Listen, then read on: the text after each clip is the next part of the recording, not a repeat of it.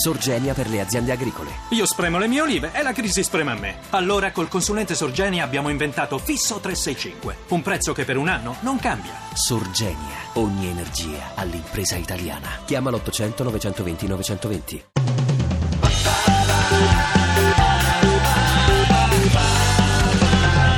radio2pod.rai.it 1, 2, 3, 4, 5. Si inginocchiò e il suo sguardo si posò sul giardino più incantevole di questa terra. Ecco. Come era impaziente di uscire da quell'antro scuro e zuzzerellare fra quelle aiuole di fiori variopinti e quelle fontanelle ristoratrici. Mi? Se mi fai rimpicciolire posso strisciare sotto la porta, così che di riffa o di raffa arrivo nel giardino e non mi importa un fico secco di quello che succederà. Ci? E si precipitò verso la porta che dava sul giardino. Qui? E adesso giardino a noi due e a tutta velocità ritornò alla piccola porta, ma ahimè, da quando aveva fatto quella nuotata nel lago, tutto il paesaggio era cambiato e il grande atrio, il tavolo di vetro e la porticina erano completamente svaniti.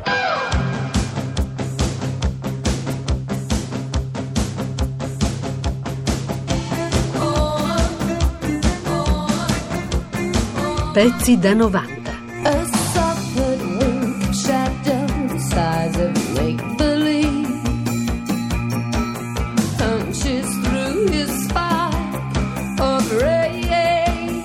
Perché dobbiamo occuparci dei nanetti?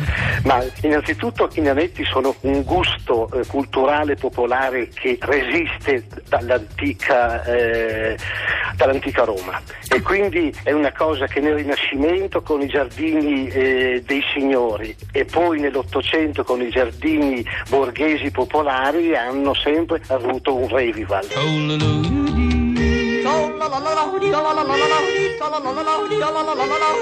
Oggi che senso hanno i nanetti invece? Beh, oggi in Europa, nell'Europa continentale particolarmente, e parlo dell'Italia, Francia, Svizzera, Belgio, Germania soprattutto, i nanetti da giardino sono nella piccola villetta popolare di periferia, come dire, una, una grande eco del gusto classico rinascimentale, quindi non statue di marmo ma nanetti da giardino, sono l'immaginario pop all'europea. I nomi degli ospiti, Leonardo, sono una prova audio perfetta. Beh, Neanche a farlo Non apposta. particolarmente l'ospite che abbiamo qui in studio, Pia Pera, quanto Paolo Peirone. Peirone, Ma- Peirone. Pi- Pia, Pera, Paolo Peirone. Pia Pera Paolo Peirone. Quattro Pia Pera P Paolo per la Peirone. gioia del tecnico. Massimo Pifaretti, eh? Sì, Pia Pera Paolo Peirone. È una scioglilingua.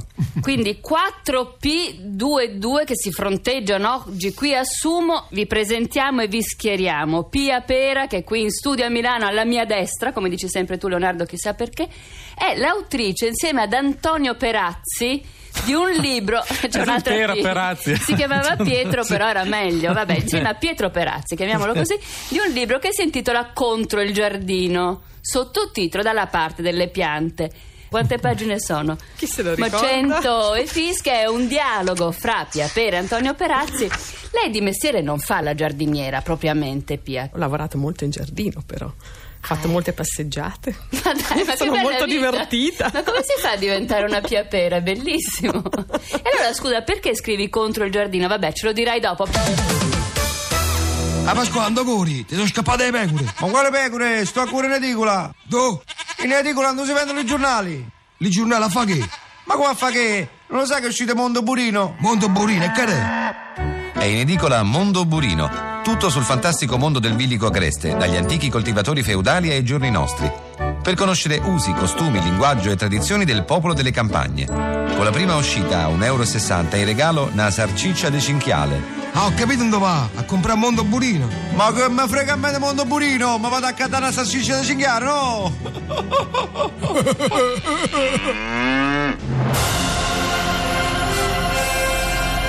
Nei cinema. Nei cinema. Nei cinema. Un film di denuncia sulla lotta tra piccola e grande distribuzione. Non si vende più nulla, tutti vanno al supermercato, al fast food, di questo passo andrò in rovina. La storia di un salumiere che per vincere la crisi aguzza l'ingegno. Ho trovato comincerò a chiamare i prodotti con nomignoli e aggettivi più accattivanti, così i clienti si sentiranno come a casa propria. Eh, ma Giovanni, ma sei sicuro che funzionerà? Ma certo, guarda, guarda quei ristoranti scadenti che cucinano la minestra da due lire. Basta che sul menù scrivano vellutata superlativa dello chef e ci cascano tutti, fanno affari d'oro. Il salumiere Giovanni e il suo assistente cominciano l'operazione di rinominazione. Ecco, questo semplice prosciutto crudo lo chiamiamo il prosciutto crudo incredibile di Giovanni. Va bene, se lo dici tu. Poi, vediamo, eh, il parmigiano. Ecco, sarà il grana delizia del pizzicagnolo. Di alimento in alimento, Giovanni e il suo assistente ricostruiscono i nomi di tutti i prodotti finché arriva l'ora del test con i primi clienti. Ah, interessante quella mortadella sopraffina. E mi dia anche un po' di bresaola miracolosa.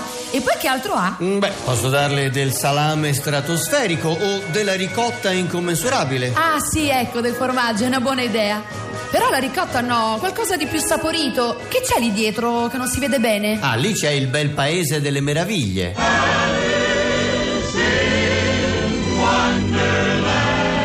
Alice il bel paese delle meraviglie. Nei cinema. Fai arrossire il tuo viso, aspetta che domani dal freddo esce il sole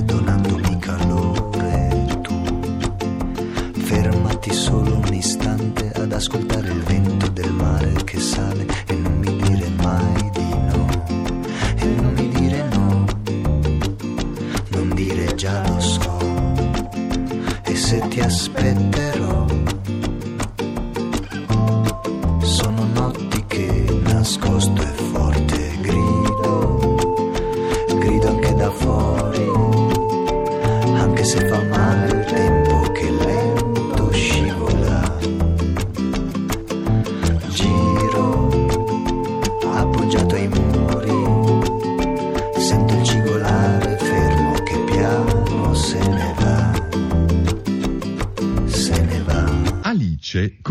essere stufa di starsene seduta vicino a sua sorella sulla riva del fiume senza niente da fare.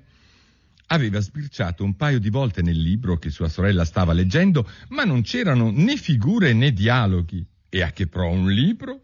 pensava Alice, senza le figure e i dialoghi. Così se ne stava a riflettere nella sua testolina, per quanto era possibile, perché faceva un caldo del diavolo e le cascavano gli occhi e la concentrazione, se il piacere di intrecciare una coroncina di margherite valesse la noia di alzarsi per coglierle. Quando dal nulla un coniglio bianco con gli occhi rosa le passò accanto correndo tutta birra. Niente di veramente insolito in ciò, né ad Alice sembrò del tutto fuor dal comune sentire il coniglio che diceva tra sé e sé Oh cielo, che ritardo! Siamo già nel terzo millennio! Quando poi ci ripensò, le venne in mente che avrebbe dovuto meravigliarsene, ma sul momento tutto le sembrò così naturale. Quando però il coniglio tirò fuori un cipollone dal taschino del panciotto e consultatolo, subito riprendeva a correre, Alice balzò in piedi, fulminata dal pensiero che non aveva mai visto prima un coniglio, né con un taschino del panciotto, né con un orologio da tirarne fuori e, morendo di curiosità, prese a inseguirlo attraverso il prato ed ebbe la fortuna di fare in tempo a vederlo gettarsi sotto la siepe, dentro una tana grossa così.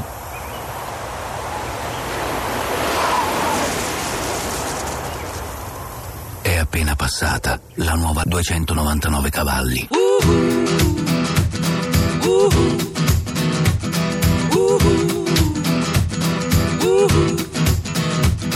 Well, my heart knows it better than I know myself, so I'm gonna let it do all the talking.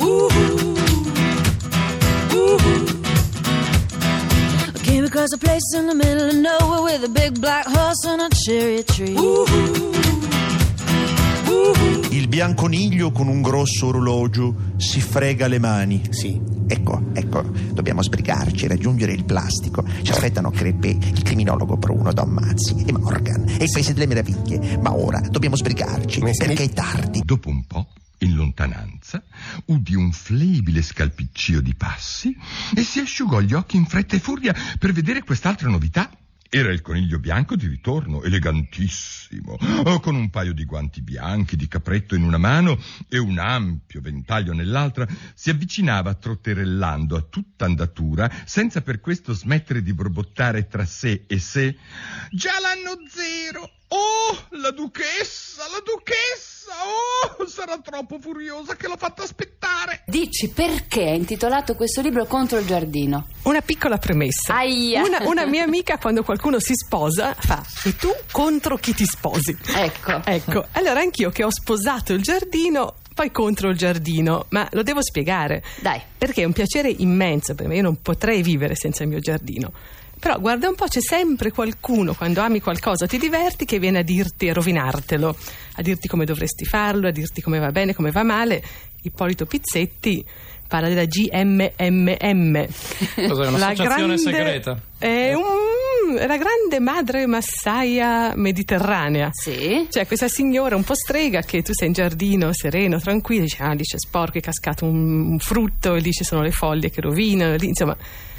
Quindi a questo piacere così bello, così diretto, che è quello di cui io scrivo, la gioia immensa di stare in giardino, c'è sempre qualcosa che lo sciupa, che sia la GMMM, che sia un- qualcuno che ti dice devi farlo in quel modo, che sia un designer che ti impone idee strane, qualcuno che ti distoglie dall'essenziale. E qual è l'essenziale? Eh, l'essenziale è questo rapporto che si crea con le piante, con la natura, questo rapporto intimo. Per il letterato il giardino è una terra di confine, è un compromesso tra l'interno e l'esterno, la natura e la civiltà. E la natura e la civiltà si incontrano diciamo, in quell'intervallo di terra senza mai fondersi veramente, può prevalere di volta in volta l'una o l'altra. Pensi che Jean Cocteau a un certo punto si trasferisce a Versailles, un albergo con vista sul giardino e questo lo influenza talmente che lui modifica la sua concezione della letteratura e inventa quello che si chiama il rappel all'ordine, il richiamo all'ordine. Piccola peste di un coccodrillo, spruzza e sguazza la tua coda in crociera lungo il Nillo, fra la densa sua fanghiglia e ti agghinghi scaglia scaglia con la melma più di moda. Oh, soave sogghignare, oh! Sbadigli sopraffini, zanne senza fil di tartaro son quelle. È un'autentica delizia per granchieti e pesciolini varcar la soglia delle tue mascelle. Diventa un po' come Rosemary's Baby, no? Uno ha un bambino, arrivano i vicini di casa e dicono il bambino va cresciuto così. Tu ti fai il geranietto o il tuo bel giardino e arrivano caterve di esperti, di persone, di riviste patinate, di gente che vuole venderti piante costosissime che magari da te non crescono e ti dicono devi mettere questo. Il giardino, come l'amore, non sopporta l'imperativo. La mettiamo così? Mettiamola così, ma perché no? Perone, Perone dunque è il nostro dover essere in questo incontro di sumo. Mi spiace, va così. Non è come giusto. deve essere un giardino, Paolo Qui Perone? già danneggiamo il povero Perone che diventa il simbolo dell'istituzione del, del, Ma del secondo giardino. me, no, secondo e- me si sta svicolare. E di, e di partenza. E non ce lo che merita. è svantaggiato Peirone comunque. Beh, può essere per una- mille motivi. Ma il, fa- il fatto è questo, che mh, il giardino deve essere un giardino. Guardi, eh, eh, mentre ci pensavo, perché so che questa è la domanda tranello, forse col cuore direi il chiostro di Santa Chiara a Napoli. Eh, Perché? è un- perché è una cosa sublime, sublime, sublime perché è la eh, rarefazione, è un chiostro con queste, piastre- queste maioliche dipinte eh, a tralci d'uva eh, con eh, il pozzo, con l'acqua, con pochissimi fiori, ma è un luogo di calma, di pace, di ombra.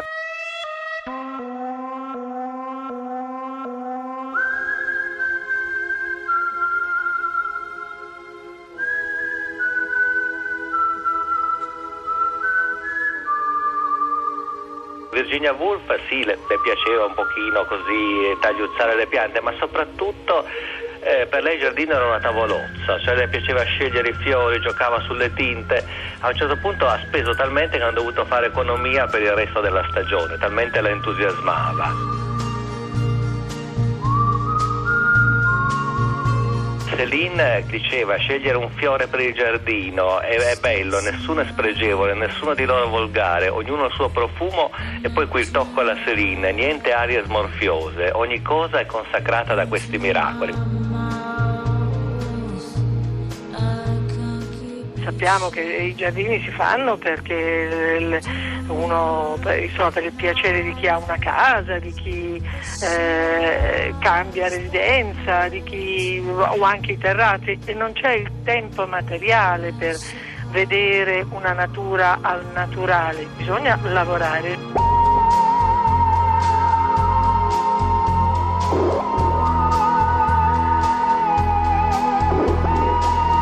Pezzi da 90. Pezzi da 90.rai.it